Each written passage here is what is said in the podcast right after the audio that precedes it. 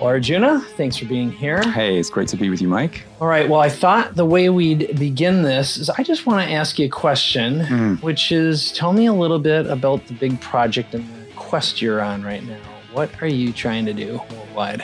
Boy, I could give you a sort of, you know, media ready answer. I could give you the honest answer from my heart. What would you like? All right. Well, the way I'll set this up is um, why don't you begin? You know, the whole concept behind Capability Amplifier is Yeah. our goal Mm. is for our listeners to listen to your brilliance Mm. and get like a cartridge style Mm. upgrade Yeah. to their skills and capabilities. hmm That's the goal, but I want you to speak from the heart, Yeah. obviously, and tell Yeah. me what's really going on. Sure. I think there are two like massive contexts in which we could place that. Okay. So imagine like imagine a little ant who's trying to make its way from A to B. And so it's, you know, and it's trying to carry bread from A to B, you know, so a little piece of bread. And so it's working its way doing that. But now imagine that ant is actually on a high speed train that's going from Frankfurt to Paris it's the ant's activities within its own world of moving the bread from its from one place to another is absolutely irrelevant relative to its actual movement through space from one place to another because the high speed train makes its own efforts irrelevant. So if we can extrapolate that to what we can do with our lives you know how we can amplify our capabilities there are two massive contexts that we overlook okay one massive context is what is actually happening to humanity and to the planet at this time. That, you know, we, we can we can express this in many ways, but essentially we are faced with various kinds of crises that are completely and utterly unprecedented, both in their in their global nature and in their severity. So you and I can do various things to become more capable in various ways, but if if we're not actively addressing the predicament of the global crisis, then whatever we're doing, it's like making a little more money on the on the card tables while the Titanic goes down. You know, the Titanic's going down anyway, and your winnings will not mean, mean very much once you're in the water, right? Right, right. So that's the first big context: is unless our capabilities are aligned with the well-being of generations not yet born, they're somewhat irrelevant. Second big context is something that actually you and I have talked about personally and privately is you've talked to me about how slowing down and relaxing and doing less actually ushers miracles into your life. And that's actually the big the big myth that we often overlook in my opinion, Yep. as you know, as doers, and as entrepreneurs, as capable people, we think that everything is the fruit of our actions and our intentions and our doing, and we overlook the fact that a lot of the greatest miracles that come out of our lives come when we're still and when we connect with a source bigger than our own minds. Right? Yeah. I you know what I, I liken that to, and I'm curious what your perspective is. I call it the compression cycle, hmm. which is, you know, the way a combustion engine works is mm. uh, four cylinder is it sucks in fuel mm. and then it does a compression cycle mm. and then the explosion and then another cycle and it spits Yes. out the exhaust. Right. Or when you compress a spring. Mm. And what I've been thinking of meditation Mm. as in still time is is a compression cycle. Mm. And the longer you're willing to wait and the more you're willing to pull back and the more patient you are, Right. you're gen- generally rewarded with great things and- because you have time to Yeah. make fewer mistakes and be more thoughtful. Absolutely. And the brilliant cycle that I want to share with you today is exactly, exclusively, totally, exactly about that. Okay. About, about the very, very precise mechanics of how that works. So Okay. it's great you great you brought that up. Yeah. All right. So let's I think the other thing that would be interesting from a contextual perspective is Mm. who's Arjuna? First of all, where's that name come from? What where are you from? How I was born with the name Nicholas okay. in uh, England. All right. Yeah. I did not know that. Yeah, not many people do, but, Okay. uh, but there are things I tell you I don't tell anybody, Mike. There we go. um, and uh, I was in India um, in what was it now in 1991, Mhm. and I had a I wouldn't really call him a teacher. He wasn't a guru in the conventional sense. He was more like a really good friend, And after a particular sort of transition or growing up happened in consciousness, he uh, suggested I took this name. And I've since then written many books with it. So Yeah. that's, that's my name now, All right. Arjuna. Yeah. Okay. Mm. I didn't know that. Uh, so the next question then is tell us a little bit about your background just to contextualize some of the other questions I'm going to ask you. Well, I went to Cambridge University in England, studied English literature. Um, I had a deep gnawing sense of something bigger, more meaningful, more more liberating. Uh, went at that time then to India right after university. Um, really immersed myself in my twenties in kind of spirituality, in exploring the outer dimensions of consciousness. Um, I then got interested in hypnotherapy, and I trained a lot of people in hypnotherapy. Um, I became concerned. It, it was clear to me that when people can connect with the bigger mind, when people can actually transcend their fears, their prejudices, their immediate greed based desires, when someone can connect with the bigger mind, with something bigger than their immediate kind of preoccupation, they become way more influential, more powerful. They have more, their life has more depth and meaning. But I was very concerned by the hierarchical and often kind of woo-woo nature of, of in which all of that is often disseminated. So in the uh, mid 90s, I started a school, a coaching school, which was really the first sort of awakening based coaching. It was called Awakening Coaching. And I trained, I've trained 2,000 coaches to be facilitators of awakening. Um, and all of those coaches are doing their thing now. Um, and then to really fast forward, three years ago, I was I was in a car accident um, where the car was like crumpled. I mean, really, if it was looked like a piece of paper that you really crumpled up. But miraculously, I was not hurt. I was not physically hurt, but it did initiate a really deep. It initiated a kind of PTSD period of, of a few months where I just couldn't move.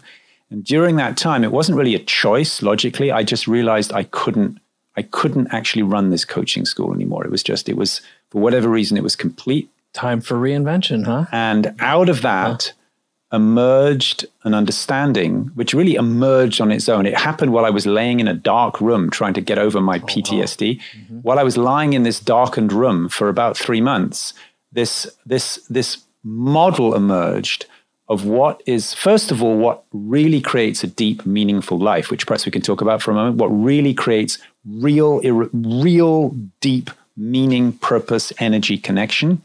And then what are the components of that which can allow people to switch on brilliance? By brilliance, I mean innovation, like innovating in a way that is evolutionary, what allows that to not become the, the shake of a dice, but actually can become predictable. Great. So maybe the best place to go from here is let's talk about what makes for a great and a meaningful life. What's Wonderful. your definition of that? And then let's dive into your process. Because Yeah. I think that's what's gonna That's of course at least get the left brains and the uh, the greed glands going. Well, it's going to give a lot of very, very powerful takeaways that are very, very practical. Okay. So, in terms of meaning, okay, there's a lot of mythology that we share about what creates meaning, and a lot of the mythology is marketable.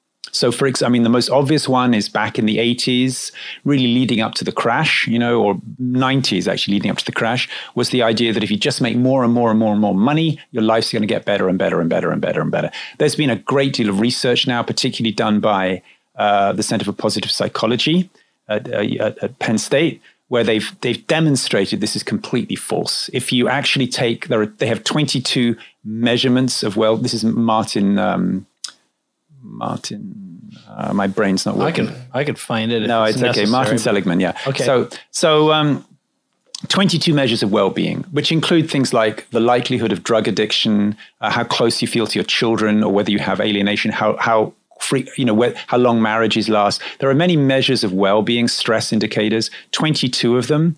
They correlate with money if you go from like 25 to 30,000, then you make more money, you make 5,000 more in the year, all your well-being indicators go up. That levels out.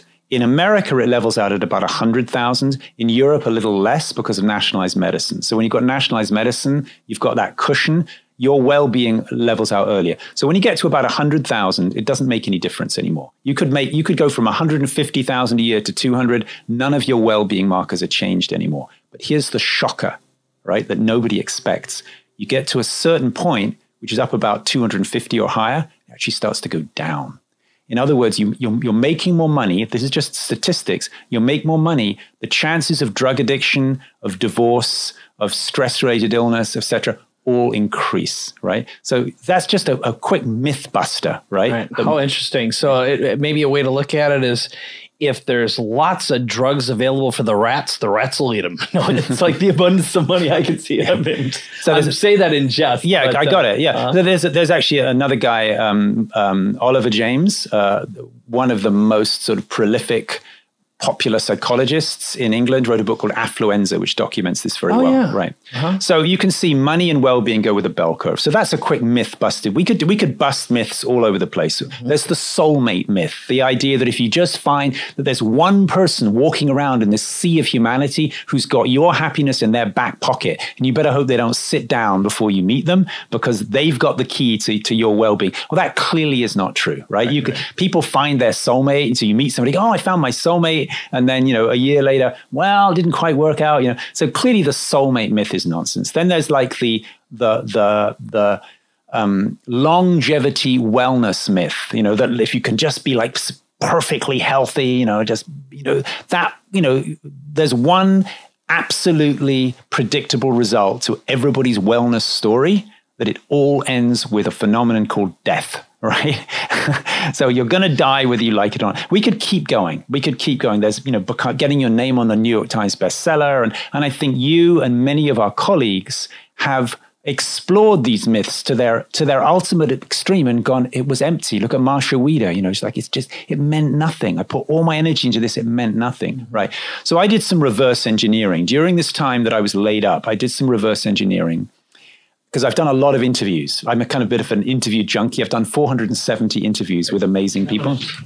And I, I, reviewed all of these interviews I'd done to think who are the people who are unconditionally fulfilled? In other words, just they get out of bed feeling life is meaningful, life is good, plenty of energy, relationships are flowing on their own, money comes and goes, but it's not in their crosshairs, right? right. So people like Lynn Twist, people like John Gray, actually, just people I knew who just feel good, feel fulfilled no matter what. And I thought, what do these people have in common?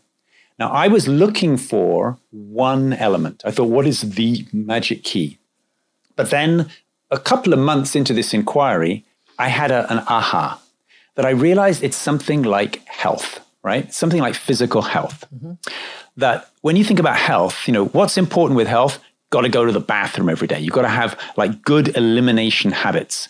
But you don't want to spend your whole life in the bathroom, right? You also need to eat well. And those are opposites. Putting food in at one end of the chute, taking taking stuff out at the other end. Those are opposites, but you need them both. You see yeah, what I mean? Right, right. Equally, you could say, well, in order to be healthy, you've got to get a good night's sleep. If you don't sleep for several days in a row, you're going to be wrecked, right? But that doesn't mean you want to spend your whole day in bed. You also want to go running, which is the opposite, right? And we could think of lots of opposites. You need alone time, you need company, etc.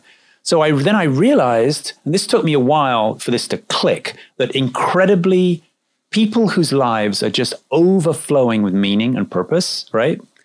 First thing is the key ingredient, the driver, is not romantic love. It's not money. It's not fame. It's actually, drumroll, contribution, right? When somebody finds a way to make a significant contribution, whether it's local or state or national or global, their well-being is a pretty direct byproduct of contribution of, of, of changing things for as many people as possible for the better okay. So the question comes how are you going to live a life of contribution? Many people say oh i want to lead a life of contribution. I want to find my purpose in life right? So this is where this cycle came in that I, that I came to understand that a life of contribution, a life that I would call radical brilliance, of being, of being of having ideas no one's had before that make the world better for everybody, not just for you, is actually the product of several value sets which contradict each other. All right. I know you've got uh, a slide to show that'll probably get this thing rolling. So you want to dig in and Should we jump in? Show us, yeah. Let's Yeah. let's do it. Okay, good. So I'll bring up the screen here, and you can just uh, flip through. So There it is. Well, we'll just, is, we'll the just stick with this one cycle. for, for a while, right? Right. So this shows actually, you could see it looks like something like a clock. Okay. Okay. Twelve is at the top, three on the right, six at the bottom, nine on the left. Okay. so, so purple, orange, blue, brown. those are the That's how you do movements, yeah. Okay. So yeah. let's first of all just identify four stations, and then we'll talk about actually you're you're never really living at a station; you're always moving. So let's identify four stations, then we'll talk about how they move. And this is all tied to brain chemistry and practice. It's I mean, it's it actually fits. It, once it once you cl- you get the point, it clicks very well. Okay. Right. So So is it fair? So you've got science to back this up and research. And so there's a book else, called Radical Brilliance, which you which you have, Yep. which has a chapter called Your Brilliant Brain, and it's got all the brain science in yeah. there. Yeah. So for our friends at home, and then I'll uh, I'll show this here. Here's Arjuna's book. I'll make sure that we've got information in the show notes for Beautiful. everyone. So Yeah. keep on going here, and I'll alternate between you and the uh, and Great. the actual slides. So let's go through these stations very, very briefly. So up at the top, we've got 12 o'clock, and that's characterized by what we could call moments of awakening. Mm-hmm. Now, that sounds a little woo woo, but it simply means moments when you transcend the usual constrictions of thinking and reactive emotion. Okay. So that could happen in some kind of spiritual thing like meditation, or, but it could equally happen skiing off a cliff. You know, that's why people do that, right? It can happen through great having a great orgasm in sex. It can happen through psychedelic substances. There's lots of ways to have moments that transcend the usual constrictions of your mind. Mm-hmm. But that's one component. Moments of awakening Okay. when you recognize the nature of consciousness when it's not constrained within worry and uh, and and uh, kind of limited thinking, right? okay. Okay. So cycle two. The net. Well, we're not going through cycles now. We're Oh, going. okay. We're going through. We're going through stations. So that was right. twelve, right? Okay. Then we'll go. We'll come back through cycles. The next one is three. The next station is three, and that is um, those are moments of maximum creative flow when just stuff is just pouring through you. It's like the like the musician who just can't stop playing. Somebody who's automatically writing. They're writing all night. You know, William Blake used to write all night, and in the morning there was a stack of of perfectly rhyming, perfectly alliterated poetry that he just channeled it. You know, mm-hmm. so this is. Station two, the, the three o'clock, okay, which is the next station, is moments of creative flow. These are moments. Now we go to the bottom, six o'clock, moments of very high productivity when you're getting a lot of things done, you're meeting deadlines, you're fulfilling agreements, fulfilling contracts. And the last station we're going to identify is at nine o'clock, which is actually moments of deep humility, where you're very much connected with and aware of your limitations as a human being. You, you no longer think you're the, you know, the bee's knees. You realize that there are significant debilitating limitations in your which you've described very beautifully, where you know where you realize as a person I'm kind of limited, but I'm capable of being of service. Okay. So now let's go back through it and talk about movements, because in fact these are stations, but rather like a train that passes through a station and doesn't stop. Right? You're actually moving through these stations all the time. So the first movement is, as you can see, is the orange arrow in the diagram. Yep. And that's the movement from awakening to flow. Oh, okay. Okay. So that means that that's how moments of transcendence, instead of becoming an end in themselves, become the basis of flow. And you can see in this diagram, you can see it's an arrow which is tiny at its origin and fully expressed at its destination, hmm. right? So this is how, in moments of expansion, there are tiny impulses. You've described this in your own experience little intuitions, little impulses, which so often get ignored if we're too busy. But if you pay attention to them, like, ah, there's a little something there. It's like a like the faint whisper of a violin coming Yeah, from yeah. across the valley. Yeah, I call, I call them downloads, and what. I and and how I've ha- had them described by other people is if you wake up in the middle of the night Mm. and you don't write down your download, you forget it in the morning, Right. and oftentimes these are where some of the biggest. Yeah. Uh, I know for me, the foundation of a great marketing hook, a book idea, what have become great products and great speeches have actually come from my nighttime downloads. Exactly. Somewhere between my dream state and my awakened state. Right. Uh-huh. They come they come very subtle, you know, very hard. You can easy to it's not just in the middle of the night, but it could be, you know, it could be you're driving and there's just like a like an intuition, right? Okay. So the movement from 12 to 3, that orange arrow, is the movement from that tiny whisper to giving it attention, feeding it with attention, giving it space so it can build into music or great a, a great uh, idea, a great book, a great uh, a, a, great product, a great in, a technology innovation. Okay. So when we get to three o'clock, you're in full flow. One particular kind of flow, one particular kind of creativity is what we call intention. And that is a creative act. An intention is a creative act, right? Oh, okay. Okay. Just like music's a creative act, the the impulse that comes, I'm going to dot dot dot in the future, that is a kind of creativity. So that's born at three o'clock. So that's like creativity with future Velcro to it. So if you have the creative impulse now at three o'clock, let's make a CD. Like, you know, you've been jamming, you're moving from 12 to three, you're jamming, your, your the music's great. Like, whoa, guys, let's make a CD. Mm-hmm. Now you enter into a new phase, different brain chemistry from three to six, which is getting stuff done.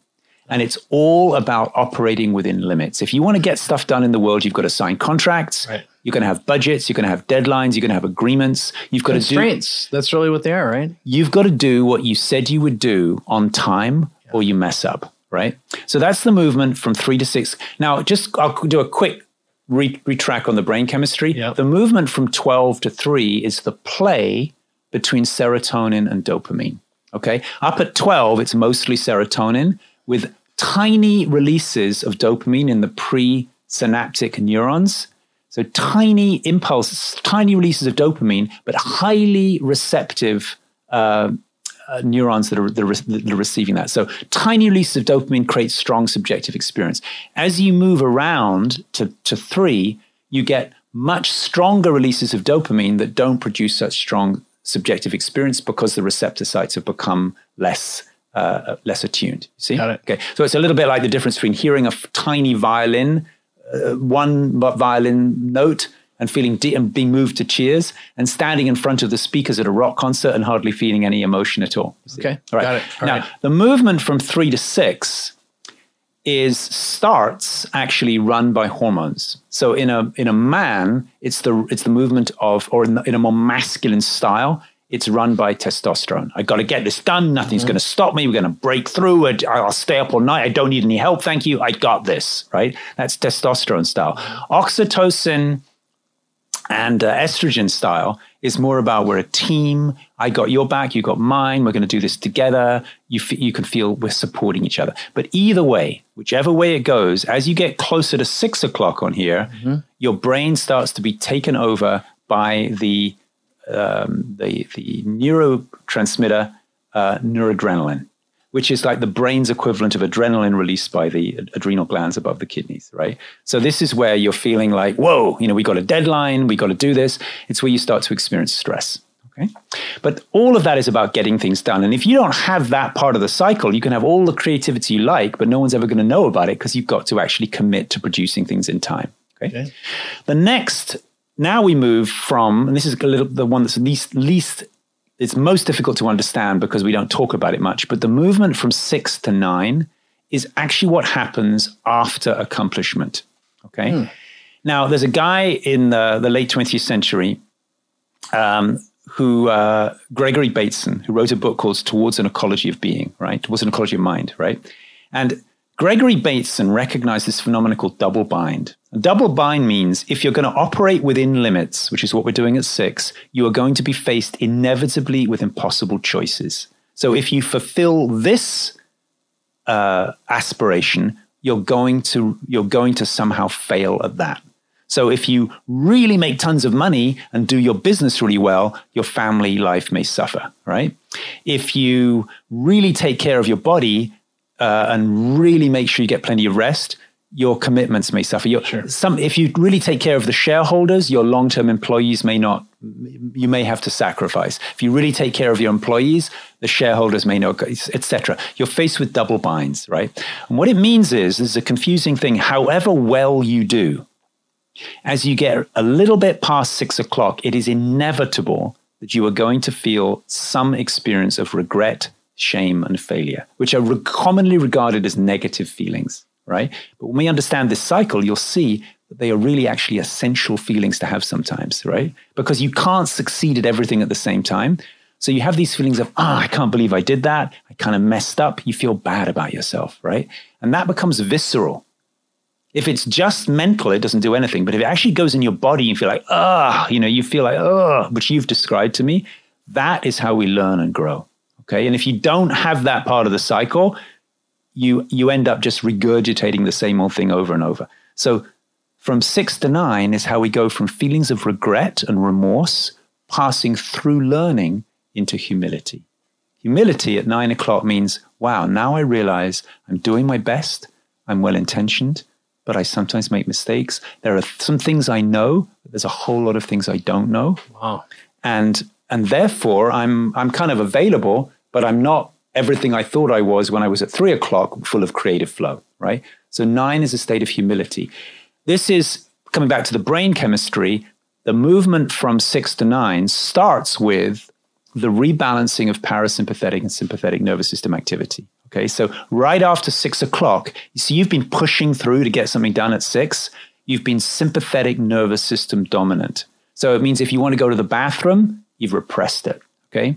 If you're hungry, you've repressed it. If your eyes get itchy because you need to go to sleep, you repress it. When you finish your deadline, you suddenly you get you get what's called parasympathetic flooding right it's like suddenly you feel way more tired mm-hmm. than than you expected suddenly you really need to go to the bathroom and if that builds up over months or years you have a breakdown because you've pushed you've pushed aside all those not only bodily but psychological impulses suddenly you feel terrible really terrible right so it seems like when people have thyroid issues it's from blocking that. Uh, that's at least my my guess. Is. Yeah, one of many. Yeah, there are many many ways that we can get health and balance through too much sympathetic nervous system activity. It's stress, basically. Yeah, stress. Okay. So you get parasympathetic flooding, and if you allow that parasympathetic flooding to do its work, as you have very nobly in your own life, if you allow all those messages to actually inform you of what you should be doing, you start to take better care of yourself. And slowly, as we get to nine o'clock, you build up the neurotransmitter GABA in the brain. Now, GABA, which is naturally produced by the body, you can take it externally as well, but it's naturally produced by the body. It's the brain chemical associated with the feeling, I've done my best, right? I deserve to rest.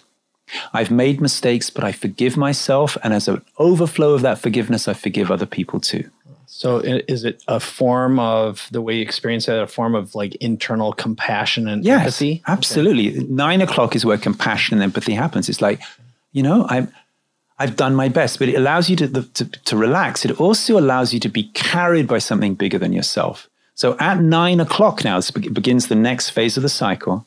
At nine o'clock, you start to have the intuition of something bigger than your own mind if you turn that, it's just an intuition at the beginning. If you turn that internally, you you start to have a longing for peace, a longing for silence, a longing for kind of awakening. If you externalize it, it becomes devotional. And you start to think about God and what is really running all this, right? As we move from nine to 12, it's the movement from humility back into awakening. And similarly, there are two, there are two styles of this. One more masculine, which is internal, which is more like meditation, inquiry, finding stillness in yourself. One is more externalized, which is more wondering how did the wings on the butterfly get so beautiful? It's that didn't just happen through random, random. I mean, that's art. There's art in nature. Who's the artist? Yeah.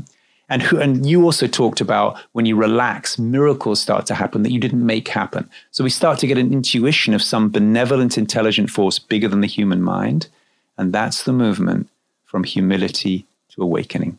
Now, if we can live that cycle, awakening, building into creative flow, creative flow becoming intentions, turning into practical results, which inevitably le- leads to learning. We have the humility to digest the learning, and the learning leading to humility, which returns us back to awakening. If we can live that cycle on a daily basis, on a weekly basis, on an annual basis during the life of a project, in my opinion, that is the recipe to become a radically brilliant human being who is in service to the well being of humanity, not just today, but for future generations.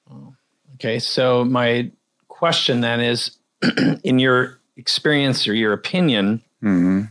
you know, anyone who's a biohacker, for example, someone who's looking to do optimization, they're going to be like, all right, how do I optimize this? Is there a way to stimulate it? Is there a way to Right. control it? Is there a way da, da, da, da, da, da, da? Exactly. And how and I would imagine there's micro versions of this going on all the time, Yeah. as well as a macro version, Yes. which let's say, for example, my objective was to write a new book or create a new product or create a new presentation or maybe a preparation for a podcast or whatever it is.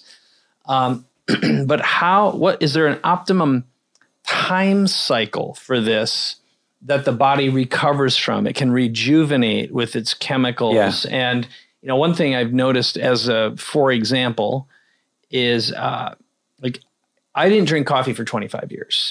And then I invested in bulletproof coffee and I started drinking it because one thing I, I learned about myself, I have a strange absorption.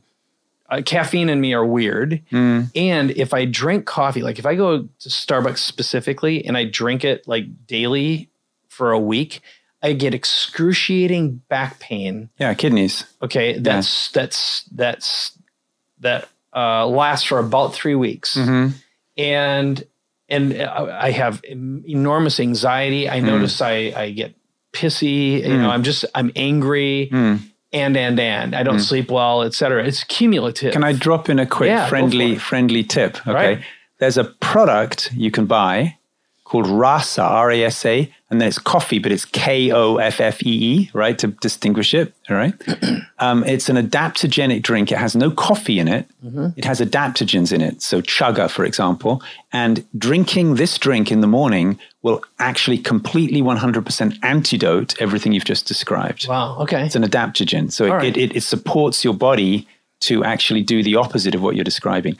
Um, Well, here I'm going to finish the story because Yeah. I, I, I want to compare it to what you're talking about. Yeah, go which ahead. That was super useful. yeah. and it is what I found is I started drinking bulletproof and I didn't have whatever this pain is. So Mm-hmm. Dave Asprey, the founder, says, well, it's because there aren't the mycotoxins and toxins and stuff like that. All right. Well, here's what I do notice though. If I drink um, some coffee, I definitely experience euphoria.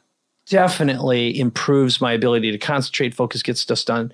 I'm happy and uh, I'm definitely more creative. It is definitely a, a cup of happy, but the, I can only have it at hmm. most once a day and probably every four days is my ideal cycle. Hmm. So, my question going back to hmm. is there a brilliant cycle Yes. that is optimal? So, what might that be? Great. So actually, there are cycles within cycles, right? Mm-hmm. So I would say one thing is we do want to make sure that we touch every point in this cycle each day. And in the book, I, I give you actually a ra- I give you a sample daily routine. Like here, here's you know, there's a one chapter. It says you know, here, here's the way you can organize your day to make sure you touch on all this during your day. Okay. So the best way to do that is during sleep, you are unconsciously going into 12 o'clock anyway, but it's unconscious because you go into dreamless sleep. Of course. Right. So it's not that big a deal to go from unconscious to conscious. All you got to do is is to combine the deep well, compli- c- combine the deep theta now with a little bit of alpha two. If you bring in the alpha two along with the theta, you've got conscious Right. uh, emptiness. And so we can we can hack that with a variety of devices and supplements. don't even need devices. Okay. You can use devices. I've got a chapter in the book called How to Sit, right? Uh-huh. Makes it really simple. It's like forget meditation, just sit, right? Anybody can sit, mm-hmm. right? And it actually gives you a really simple guide for how how you can get to stillness every morning that anybody can do. Okay. You just got to simplify it and not get too ambitious about it. Anyway, the point is we can st- 12 o'clock, the ideal time to go into 12 o'clock is very early in the morning. The earlier you can wake up, the better. I get up about 4.30 in the morning. I, I wake up, I drink some lemon water because that actually gets the liver um, active, you know, so you, you're not so sleepy anymore. Um, cleanses the liver. So 4.30 in the morning I, I mean as early as you can. You want to you want to try and do this before sunrise. You sit. I sit for about an hour but half an hour will be fine right? Just sit. Just sit and observe. And there's there's there's instructions in the book. I've got a very simplified version of how to get take all the ambition and complication out of meditation and just call it sitting right so the the 12 to 3, you don't need very much of this. You know, if so long as you touch into each part, you're good. Mm-hmm. So 12 to 3, you could just spend 10 minutes after sitting doing some automatic writing or, you know, or work, walking with a voice recorder, but you want some time after the sitting to warm up that spaciousness and turn it into some kind of not doing, but some kind of just allowing the perfume of that creative energy. Now, if, if I'm writing a book, I'll spend my whole morning in 12 to 3, but you just want to touch into it for, for at least 10 minutes. Now, 3 to 6, you don't have to worry about that. Everybody's doing that all the time, right? So, mm-hmm. you know, basically from about nine o'clock in the morning till six in the evening, you're going to be in three to six getting stuff done. Yeah. Unless, like me, I'm a writer, so I spend a lot of time in 12 to three, but I make sure in the afternoon there's at least some time for checking my email and checking off boxes, right? Right. right. Three to the, at six o'clock, where you learn from mistakes, very simple. It's all in the book. Very, very simple practice you can do. Super simple. You just need five minutes, right? Five minutes will do it. At the end of the day, you stop you just stop and reflect. and people do this anyway as your energy's dropping a bit as the sun goes down. What's something that I did today that I regret? Mm-hmm. It might have been that I hurt my own body. Maybe I was abrupt with somebody. Maybe I didn't keep my word. What's something that I that I that I don't feel good about?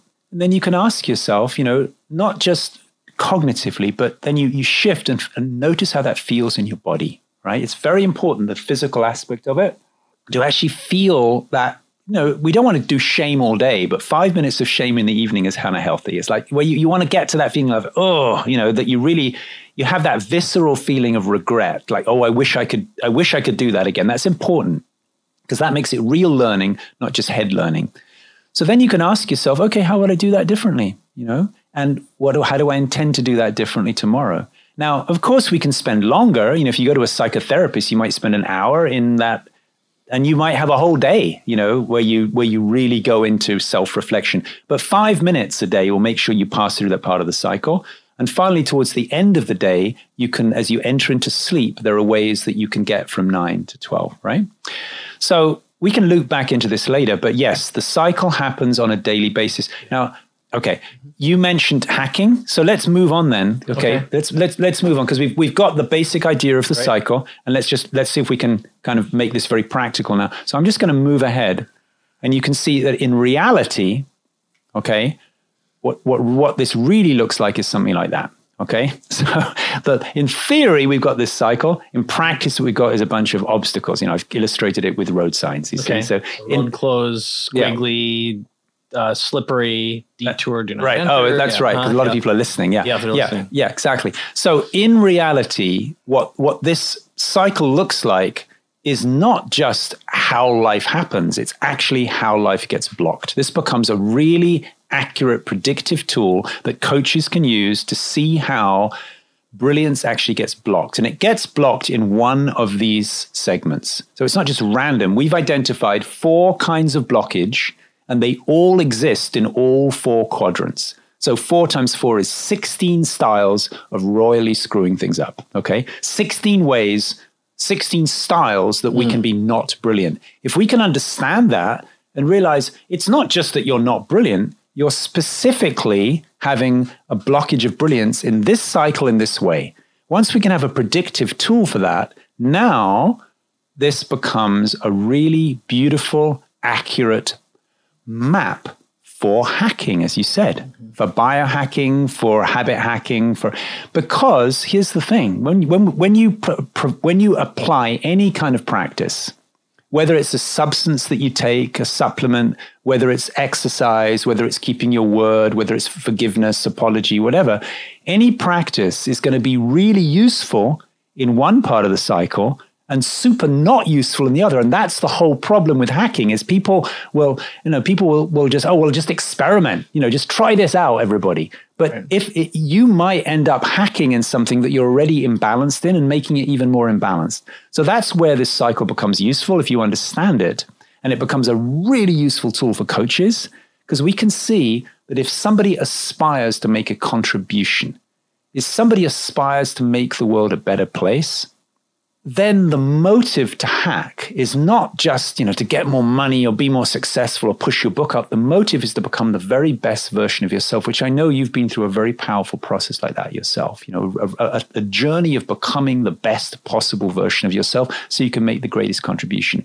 If we aspire in these times where things are unstable, if we aspire to become part of the solution rather than part of the problem, this becomes a very, very useful way to see exactly where the brilliance is being blocked and to be able to remedy it very effectively, very efficiently, and gracefully with the right hack applied in the right way. Interesting. So I have one question yeah. that I think will kind of bring this thing home. Yeah.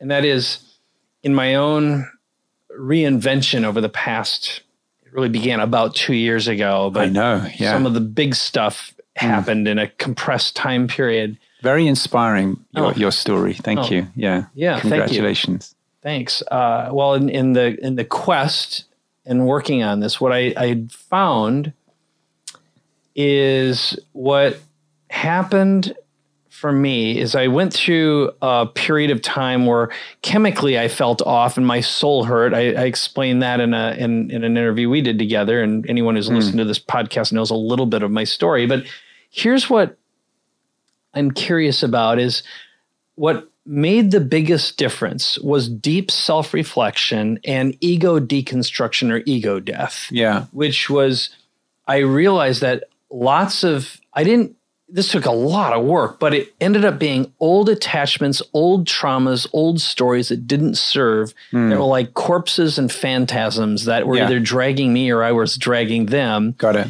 And they're like uh, landmines and roadblocks. And when mm. I've after working with an, an enormous number of high performers. Mm. And uh, again, I'm going to measure them in terms of dollars mm. on hmm. one hand, but I'm talking mm. about ultra high performers, multi New York Times bestsellers. They could be yeah. mega athletes, celebrities, uh, also ex- the extreme wealthy. Mm-hmm. I'm talking the billionaire class, and I've worked with a fair number of them. Uh, what ends up blocking them is these layers of trauma and yes. getting rid of mm-hmm. the and and somehow creating a, a garden that is ripe for mm. ego death. Mm-hmm. So it's sort of like the nourishment. Can I give you my little? I, I want to hear your perspective on what that is, and yeah. maybe how to use your cycle yeah. to create a a, uh, a, a fertile ground for conscious ego death that allows true transformation to occur so your next tier of contribution can actually yeah. occur. Well, I want to just, if I may, first yeah. of all, I just want to give you a very quick a little perspective on ego, okay? Because I think it's important because there is a there is a central misunderstanding that happens about ego that really makes things overcomplicated. Okay. So where you know a lot of people are listening to this, so I'm just going to I'm going to take my pen now. Mm-hmm. Okay what do you see here? You're drawing a circle over right. and over, okay, and so you see a circle. Okay, uh-huh. so so circular I, movement with your pen. Right. Well, uh-huh. yeah, but most uh-huh. people, especially yeah. if it's in the dark, and I take a, you know, sometimes I do that in the dark, and I'll take a lighted pen. People yeah. say, "Oh, there's a circle." Mm-hmm. So then I stop moving. I say, "Well, where did the circle go?" Right. Mm-hmm. And of course, the circle doesn't exist independently of the movement of the pen. Right. Right. So that is an important insight to have about ego, right? The, e- the word ego is describing a pattern of thought and emotion, right? Oh, yeah. Okay. It doesn't, it's not a thing. Right. It's describing a kind of movement, a kind of behavior. So you could, you could be, you know, somebody could be, we could use the word ego relative to someone's behavior. And, and then in the moment, their child gets sick, and they go in and they're hugging their child and they're completely full of love and compassion. Where did the ego go? It, it's not like in now in the closet. There is so the ego is a kind of behavior, right? Mm-hmm. And it, it, it's the byproduct of behavior and stories.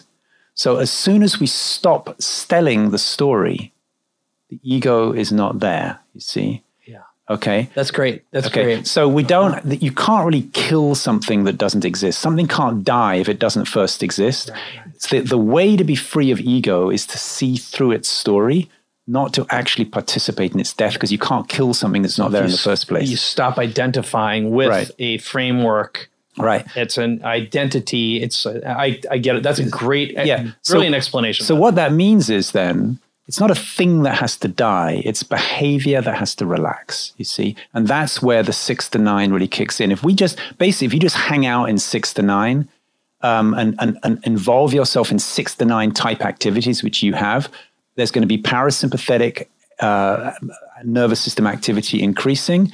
You're going to relax. You're going to feel pain you haven't been willing to feel. So regret, humility. You're going and all that. to That makes you're going to yeah. forgive yourself. You're going to get happy. You're going to love people more. The people around you are going to feel more loved. You're going to become a good person. You're going to realize that you're fueled by something beyond your own mind. Problem solved. You see? Yeah. So it's it's also just a matter of uh, just recognizing these patterns. Yes. And I I don't know if you share the same love of it, but the book Letting Go had a huge impact on me. I, it's David Hawkins, I believe. Right. Uh, also, the Power versus Force. But Yeah. you know that really comes down to recognizing emotion Mm. not as being part of you, but a guide, and when and letting it pass through instead of becoming attached to the feeling, just recognizing and observing it. And that's when I say ego death, it's more of uh, a thing that controls you that you don't understand. And a huge part of what I'm hearing here, what I love about your framework is Mm. um, it's a pattern that you can help usher and move along and recognize the pattern go, oh, I'm going through this right now. So the Mm.